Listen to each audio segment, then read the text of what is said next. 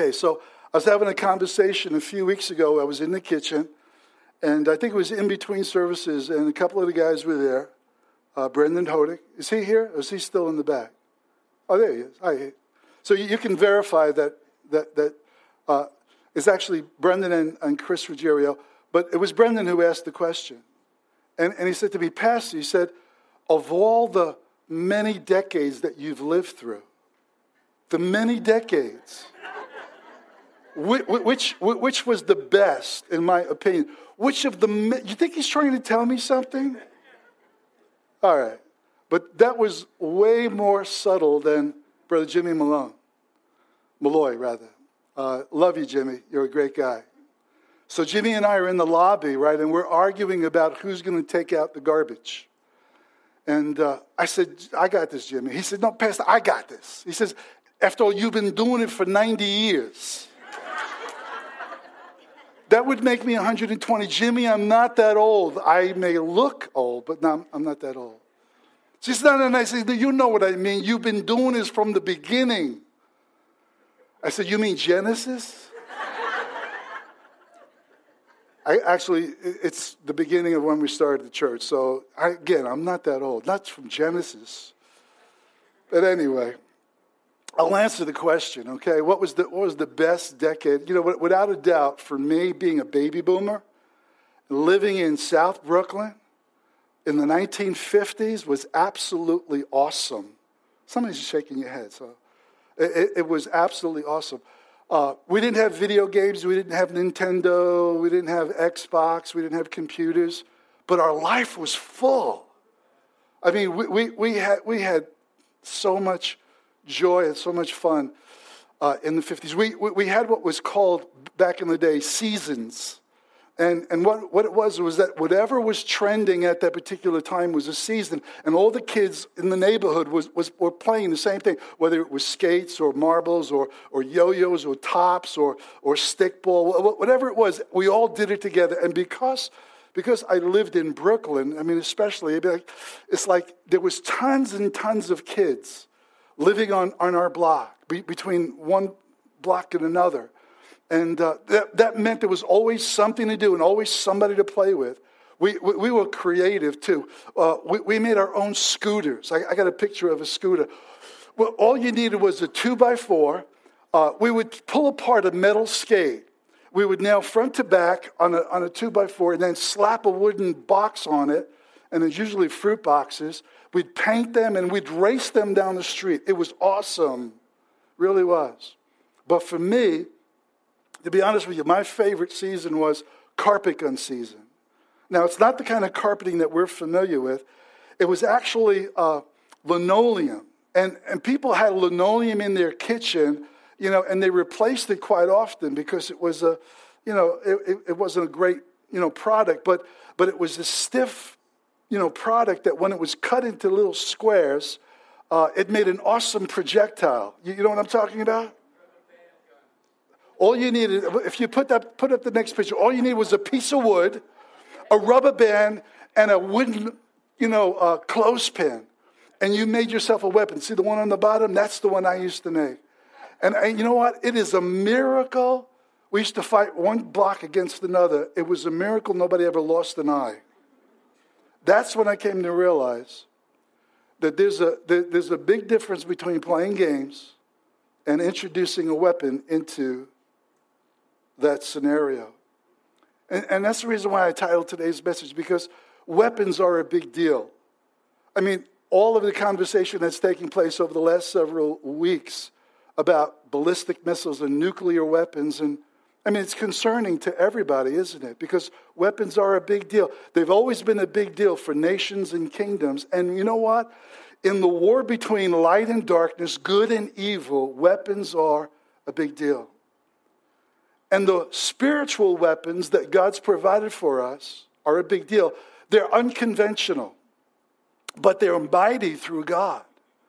And uh, the Apostle Paul reminds us that our struggle, our warfare that's taking place, is not merely with flesh and blood solely, but with wicked spirits, with, with evil forces, unseen forces in high places that are able to manipulate whole cultures and nations. If you're not a, follower of Jesus, I, I, just want you to know we're, we're so honored that you're here this morning, and we want you to be blessed. And one of the ways that you can be blessed is by discovering that there is a Savior who loves you, who died for you, so that you would have eternal life. Now, when we talk about this war between light and darkness, good and evil, I know that might sound a little strange to you. But I mean, just think about the wickedness that is in the world. And it's not hard to see that we live in a fallen world, and there's a reason for it. But what I want you to also know is that in the Gospels, Jesus confronted demons and he expelled them. Jesus also defeated the, the arch enemy of the human race, Satan. And, and that's only a small part of the gospel, but, but it is a part of the gospel that Jesus is and always will be victorious over all the powers of darkness. I want you to see the Apostle Paul said weapons are a big deal, okay? And, and I'm kind of paraphrasing him, but, but look at this portion of scripture with me from 2 Corinthians chapter 10 as Paul frames the importance of spiritual weapons. He says, For though we live in the world, we do not wage war as the world does. We do wage war, but not as the world does.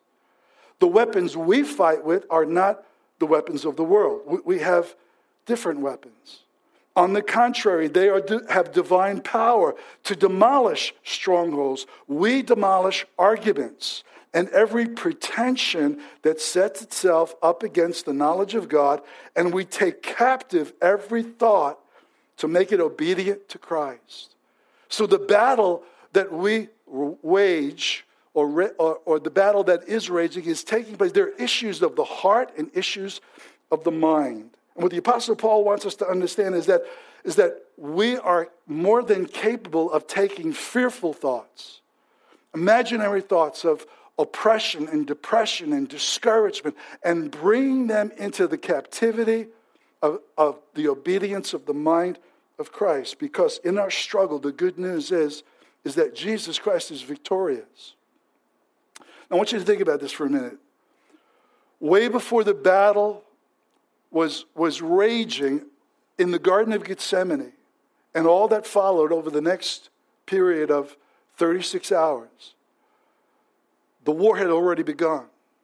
Satan takes out one of the 12. He fills the heart of Judas Iscariot to betray Jesus.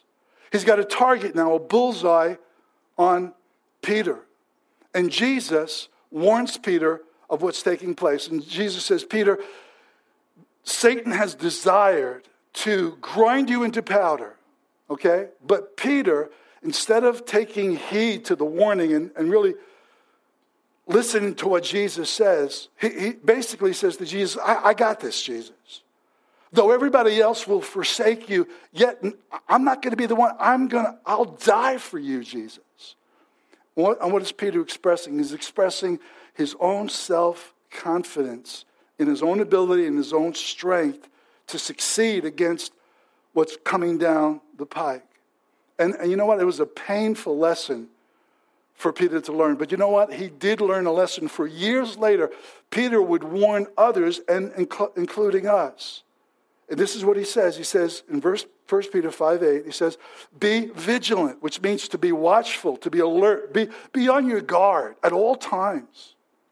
Because your adversary, your, your enemy, your antagonist, the devil, walks about like a roaming lion, seeking whom he may devour. How, how, how, dangerous, right, would be a, a, a roaming lion or, or a roaring lion as well, right? Peter's not trying to scare us. He's trying to give us a heads up so that we would be alert and not make the same mistake that he made.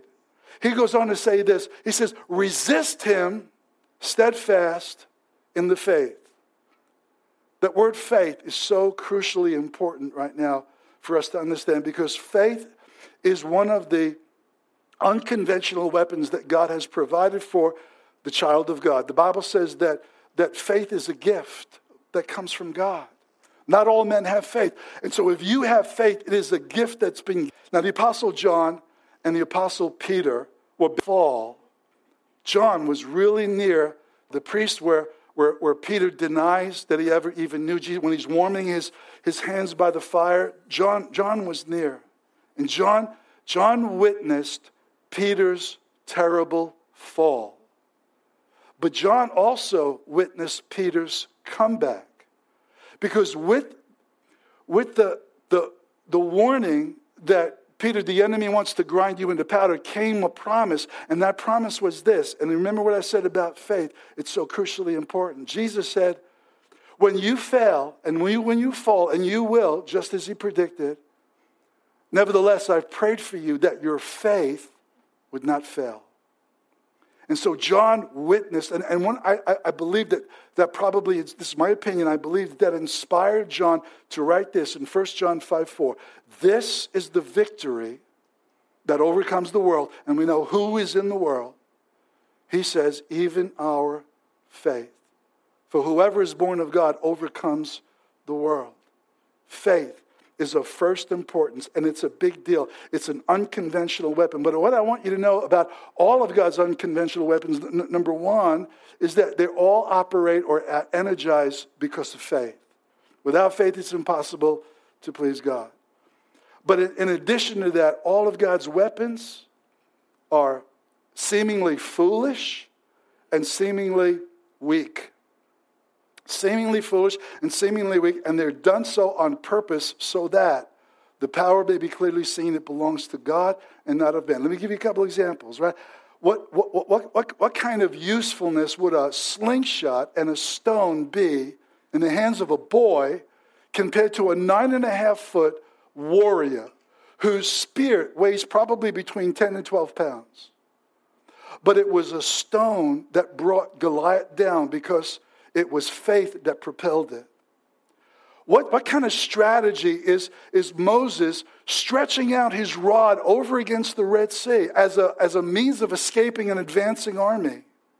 And yet, when the waters rolled back and became a wall, so that the children of Israel could cross on dry ground, it must have seemed like a dream to the children of Israel. But when those walls of water came crashing down, destroying the horse and the rider, it must have seemed like a nightmare to the Egyptians.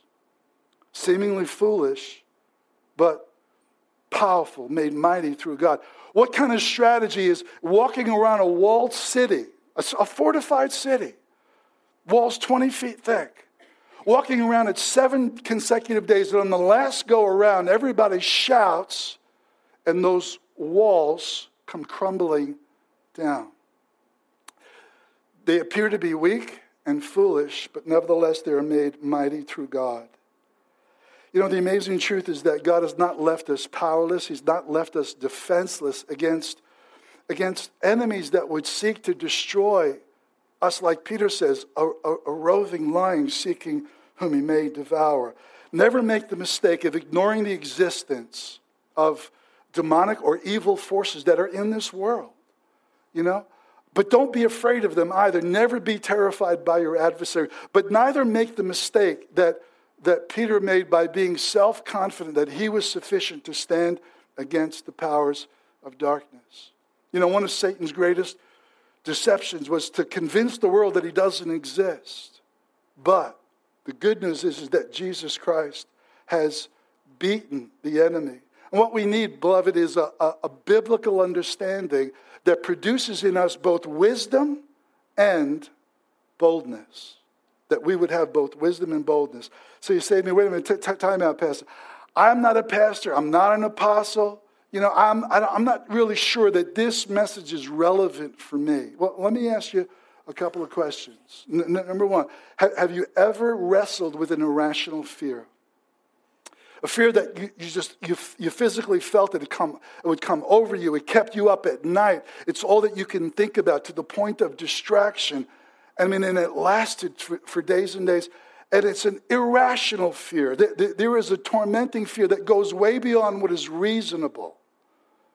Have you ever experienced a, a struggle with a heaviness you know, a, a, an apparent oppression. And, and, and if somebody asks you, why do you feel so, so down? And you can't answer the, the, the, question as to why, because there's no tangible reason why you should be so discouraged or so despondent. Listen, there's a, there's a reason why the psalmist writes in two different psalms Why so downcast, O my soul? He asks himself the question to get in touch with what's going on in his own life. Why are you so disquiet? Why uh, there's such a disturbance in your heart? You see, one of the things about this oppression that I'm talking about, it, it, it comes, and we may not understand it, but it leaves us with a sense of confusion and a lack of clarity. What's the purpose of it? It's to take us out. There are times when we go through seasons of unrelenting temptation. When something that, that we've had victory over years and years ago, and then suddenly we just find ourselves in this period of, of days and even weeks where we're just constantly being bombarded with this temptation of something that maybe had a hold on us years ago and it's coming out of nowhere. Or what about, what about sometimes when, when, when these thoughts of things that we've done in the past, things that, that, that, we now feel ashamed of, even though we've been forgiven years ago, and, and, it, and it just comes out of nowhere, and, and we begin to wrestle with the sense of, of un, unworthiness or, or, or shame? I'm especially going to speak on that subject next week. And if you know anybody who is struggling with, with a lack of self worth or, or just a sense of they can't forgive themselves or, or just struggling with guilt and condemnation, please come next week. But listen, all these attacks are meant to take us out. There's a scene in The Lord of the Rings. You might remember it from the Fellowship of the, of the, of the Rings or something like that. Uh, I think it was the first one where they enter into this cave area and uh, all of these wild looking monsters are, are, are, are, you know, they're battling them. And Mr. Frodo, Mr. Frodo is cornered by this real big monster. And uh, he receives a blow, and everybody sees it.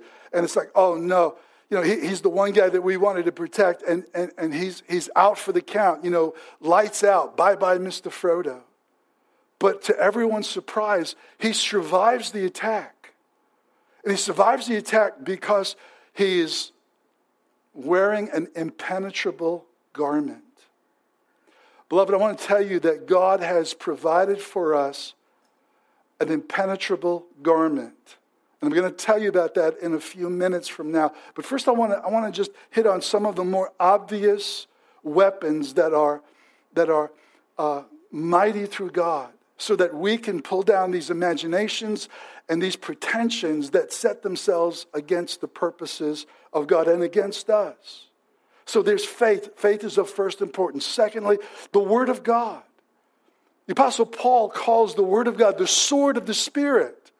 And you know, a sword is an offensive weapon. And Jesus is seen in the book of Revelation as having a sword proceeding out of his mouth. Now, that's not some grotesque looking picture, it's symbolic of the Word of God coming forth out of Jesus. And you know, for the first time in human history, when Jesus shows up, Jesus, a man, fully God, fully man, a human nature, he bests Satan for the first time in human history. And how does he do that? He quotes three times in the wilderness temptation. He quotes three times from the book of Deuteronomy, chapter 8. He says, Satan, it is written, leaving us an example that when we are cornered and we are oppressed by the enemy, that we are to bring the word of God to bear, the sword of the Spirit. He said, Satan, it is written, you shall worship the Lord your God, and him only shall you serve. You know how the Holy Spirit summed up that conflict? It says, and Satan fled from Jesus, beaten, but Jesus returned to Galilee in the power of the Spirit. Instead of being depleted after a 40 day fast and 40 day of temptation, Jesus has greater strength than when he first went into the wilderness. And that's what the Word of God can do for you and me when we allow the Word of God to go down deep into our heart because we put the time in to know and to study His Word, the Holy Spirit can raise that up in us when we find ourselves in the midst of some cornered trial of the adversary trying to destroy our lives. He, he, the Holy Spirit will use it to defend us and to defeat the adversary sword of the Spirit, which is the Word of God. You know, one of the best things that you can do for yourself and your family and your church is to be skillful in the art of knowing and applying the Word of God in every circumstance and situation. Did you know that this is not an option for us in the war? Because we're all, we're all engaged. If you're a believer, you're engaged in, in this battle that's taking place for souls, for your soul and for the souls of others as well. And, and the admonition in Scripture is not take it or leave it. It's not a choice. It's be strong in the Lord and in the power of His might. Not your self will, not your strength, but but be strong in the Lord. And when we acknowledge our own weakness, that's when the power of Christ can rest upon us. And so the word says, be strong in the Lord and the power of his might. I, I love this one particular radio personality who, who, who says this about himself. He says that he is talent on loan from God. And I love the way he says that. It must drive his detractors up the wall when he says that. Because not only is he giving God the glory, but he's also declaring that what he has, he has from God.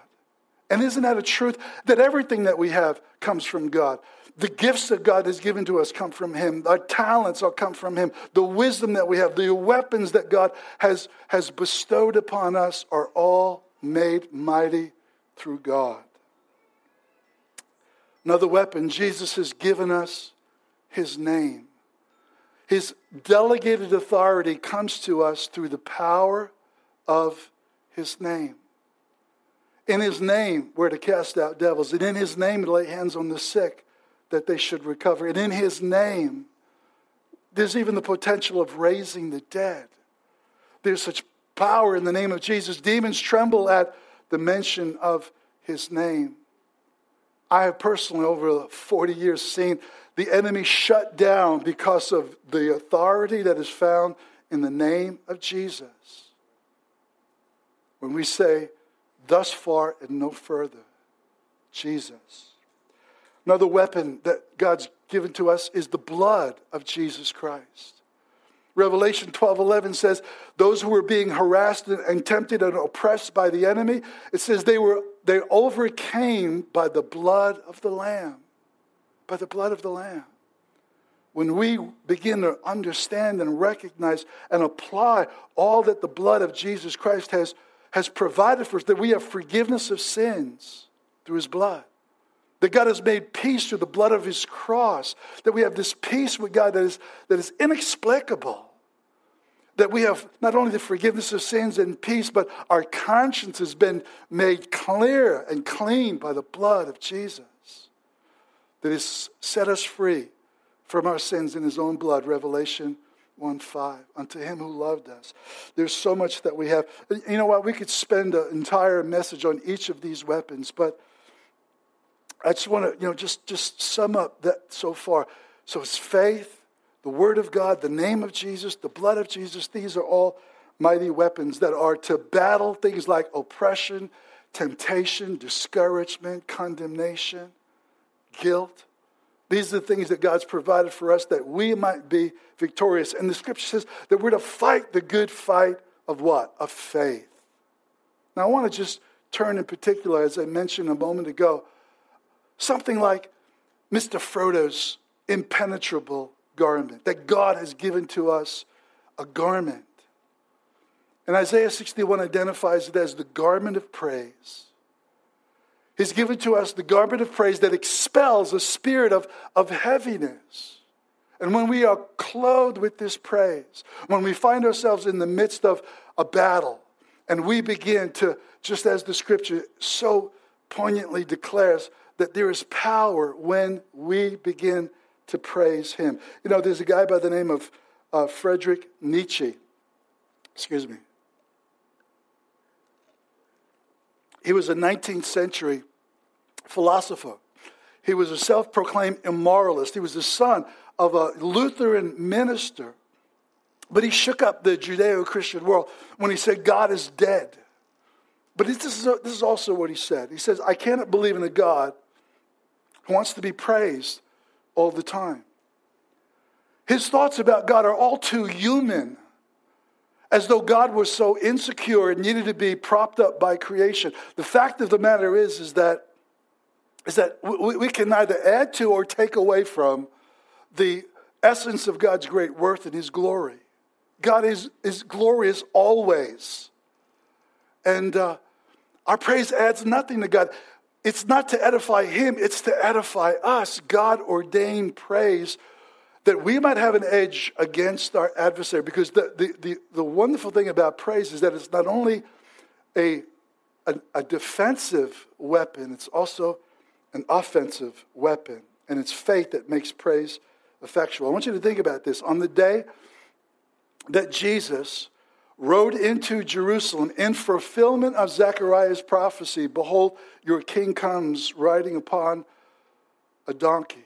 Right? That, that scripture that was all the disciples are all excited. They're, they're proclaiming Jesus as king. They're shouting Hosanna and praises as they held Jesus, their king. And, and the Pharisees, the religious leaders of the day, what do they do? They say, Jesus, they're so bent out of shape because of what's going on. They say, Jesus, tell your disciples to be silent. And I love what Jesus said. He said, if these should hold their peace on this day, the very rocks would cry out. But then he does this. He quotes from Psalm chapter 8. It says, Have you never read what David said? And then he quotes, he quotes this verse, but he just takes one word out, the word strength, and he inserts the word praise. So listen to it in Matthew 21 16. From the lips of children and infants, God has ordained praise to silence and to stop the enemy. Praise is something that God has designed for our benefit so that against our adversary we can silence and stop the enemy. And there's examples of this. Not only in many of the Psalms that talk about the significance of praise, but, but in, in the New Testament, a couple of months ago, I think it was that, that Pastor Doug spoke about Acts chapter 16. And if you don't know the story, it's where, where Paul and Silas expel a demon from this slave girl who was acting like an ATM machine for, for her owners. And, and when the demon was, was departed, their hope of making money was gone as well. And so they complain and, and, and use a false accusation against them to the magistrates. The magistrates have them stripped and beaten and thrown into prison. And in the midnight hour, Paul and Silas are there and, and they say to God, God, you really let us down. You, you didn't have our back. Is this the way you treat your children? No, of course not. They didn't say that at all. They began to sing praises and they began to worship God in the midst of the prison. And all the prisoners in the, in the prison heard them praising God. And suddenly there was an earthquake, and all the prison gates, all the cell doors sprang open, and all, miraculously, all their chains fell off as well. And when the jailer discovered what was going on, he was about ready to fall on his sword because he failed to keep his charge. And Paul cries out and says, Do not do it yourself any harm. We're all safely here. When he calls for a light, he comes running and they, he falls before Paul and Silas. And he says, Sir, sirs, what must I do to be saved? And Paul says to them what I would say to anyone here today who is not yet saved. So simple. Believe on the Lord Jesus Christ, and you will be saved in your family. Paul and Silas were taken out of prison that night. The jailer ministered to their wounds and, and fed them, and Paul and Silas preached the gospel to them. And that night, the whole family, the whole household was baptized. And they really became the first members of the Philippian church. Awesome things can happen when we praise Him. Instead of griping and complaining or murmuring when we find ourselves in straits troubled times. And we offer praise. There's an old song that we used to sing some years ago, and, and it describes the importance of praise perfectly. listen to this. When you're up against a struggle that has shattered all your dreams, and your hope is cruelly crushed by Satan's manifested schemes, don't let the faith you're standing in seem to disappear what, what, what, am I, what am I to do? Praise. Praise Him. For He can work through those who praise Him. Praise. For our God inhabits praise. For the chains that seem to bind you serve only to remind you they drop powerless behind you when you praise. It's power in praise. But, the, but the, you see the significance of one word there inhabits. It means God is enthroned, God dwells, God lives in the praises of his people, which means that when God shows up in the midst of our circumstances, no matter how bad it is, and we're praising him, darkness flees away. Darkness cannot stand in God's presence. You know what? For the, for the purpose of just kind of going through this quickly, let me just give you a reference. You can read this on your own. Second Chronicles chapter 20, great Great chapter, so exciting. I'd love to see a movie made out of this. King Jehoshaphat is surrounded in Jerusalem by three nations that have come, and, they're an innumerable company of, of people that have come to destroy Jerusalem. And, and Jehoshaphat doesn't know what to do except to pray. And, and they pray as the people they gather together. And, and he says, Lord, we don't have any might against such a force as this, but our eyes are on you. Our eyes are on you. And then there's a prophetic word or a word of knowledge that's released from one of the young men. And it says, You don't have to fight in this battle, for the battle is the Lord's. And so Jehoshaphat wisely does this. He doesn't send the army out to meet them, he sends the singers and the praisers to declare the splendor of the Lord. And as they go forth, declaring the splendor and the beauty and the majesty of the Lord our God, there's a, a discombobulation that takes place among the enemies as they begin to fight amongst themselves until the point that there's not one left standing. All of them are dead men. To say this, to, to, uh, imagine this, it took them three days, three days to carry away all of the spoil, all of the booty that was left behind because there was all dead men. What amazing things can happen when we will just, instead of complain, instead of gripe, begin to praise Him.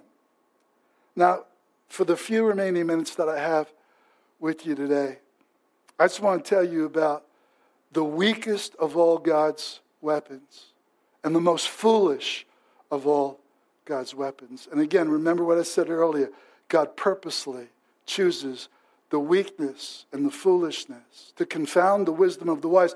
You know what Paul says logically? If God were weak, then his weakness would be stronger than the might of men. If God were foolish, then his foolishness would still be wiser than men. But to the elites, even today, in higher education and higher learning, to, to, to, to the intellectuals, they look at this as a weapon and they say, this is, this is, this is absurd. This is ludicrous. This is, this is bordering on offensiveness. And you know what? It is offensive, purposely offensive. Because God offends the mind to reveal what's in the heart. Listen to what Paul said of this weapon. He said, For the cross, the message of the cross, is foolishness to those who are perishing. But to us who are being saved, it is the power of God. Elsewhere, he says it's the power of God and the wisdom of God. Think about this. Messiah crucified is, a, is an oxymoron, it's a, an enigma. Messiah crucified, two words that don't make sense when you use them in the same sentence. Messiah is the promised king, the, the, the, the ruling warrior who comes to set free the human race. But Messiah crucified doesn't make any sense. This was hidden from previous generations, but is now being revealed and made known in the preaching of the gospel. Stone of stumbling.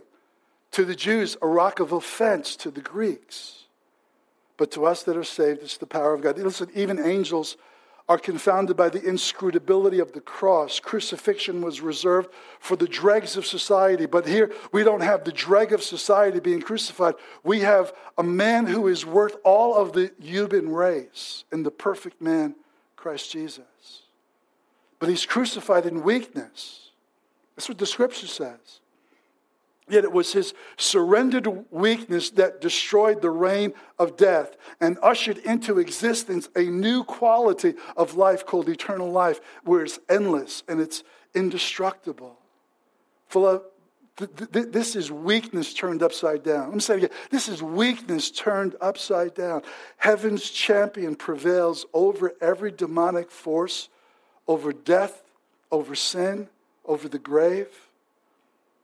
You know what? It may be difficult for us to imagine what it was like in the first century, but it was shocking.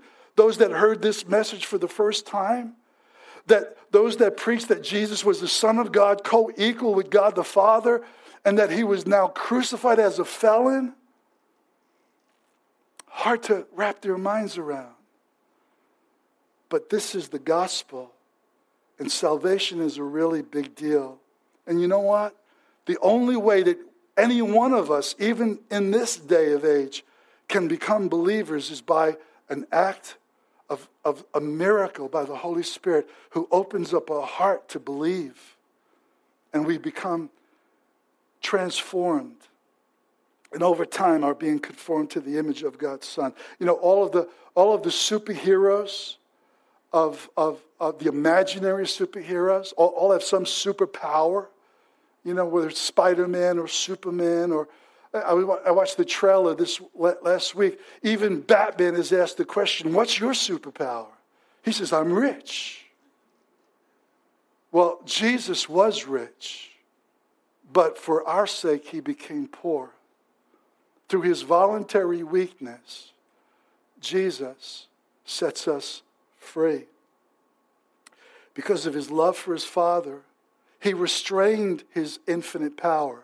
Because of his love for sinners, Jesus set aside his eternal power. You know what? He could have, he could have whispered from the cross and the world would have been set on fire. He could have spoken a word and mountains would have melted and the very heavens could have collapsed. But he restrained his power because his power was manifested in weakness. So here we are. Let's, let's, let's bring this down to where we live. We embrace weakness. We are our own acknowledgement that apart from Christ, we can't do anything, that we're dependent upon him. And when we acknowledge our weakness, the power of Christ rests upon us. That's, that's the lesson the Apostle Paul learned. When we offer praise, it is both an act of worship and it's an act of combat. As a defensive weapon, it's the garment of praise. As an offensive weapon, it stops and it silences the enemy. All of these weapons together we're to use to fight the good fight of faith. You know what it is? It is a submission to the sovereignty of God, where we say, God, we trust in you and what you've provided for us to be able to succeed, to fight the good fight of faith. For some may trust in horses, some may trust in chariots, which was the, the elite weapons of the day. But we will trust in the name of the Lord. We trust in our God. Think about that. Be strong in the Lord. This is how you do it. This is how it is possible for you and I, ordinary people, to become strong in the Lord and in the power of his might. Faith, the word, his name, the blood, and praise. If you're here this morning, I'm going to close in prayer at this time, but if you're here this morning and you've never put your trust in Christ and you'd like to do that today, I'd like to lead you in a, in a prayer. It's not, it's not the prayer that saves, it's Jesus who saves, and it's your heart that, that, that, that should be opened and receive Him. So I want to also pray for us. You, you might be here this morning, and you might be going through that period of temptation or that period of, of, of dis- discouragement or heaviness or oppression. I want to pray that that breaks over you today. But I also want to just give someone an opportunity. If you're here today, let's just pray. Father, we just ask even now that uh, if there's anyone here, Holy Spirit, would you open up their heart to trust in Christ, maybe for the very first time? And what you need to do is to start a conversation with Jesus that goes something like this Jesus, forgive me of my sins. I believe that you're the Messiah, the Son of God. I, I believe that you died for me. And that in Jesus, my sins are forgiven, that you are the substitute. that took my place. I receive you as my Savior. And just as Paul said to the jailer, believe on the Lord Jesus Christ that you will be saved and your family. So I encourage you to do that. And Father, I just lift up prayer for anyone right now that is struggling and going through an oppression, a, a depression, a, a situation right now of temptation, all the things that I mentioned today. I pray, Lord God, that they will learn how to use the Word of God, the name of Jesus, the blood of Jesus, praise, and the faith that you've given and imparted to us, that we fight the good fight of faith. Amen.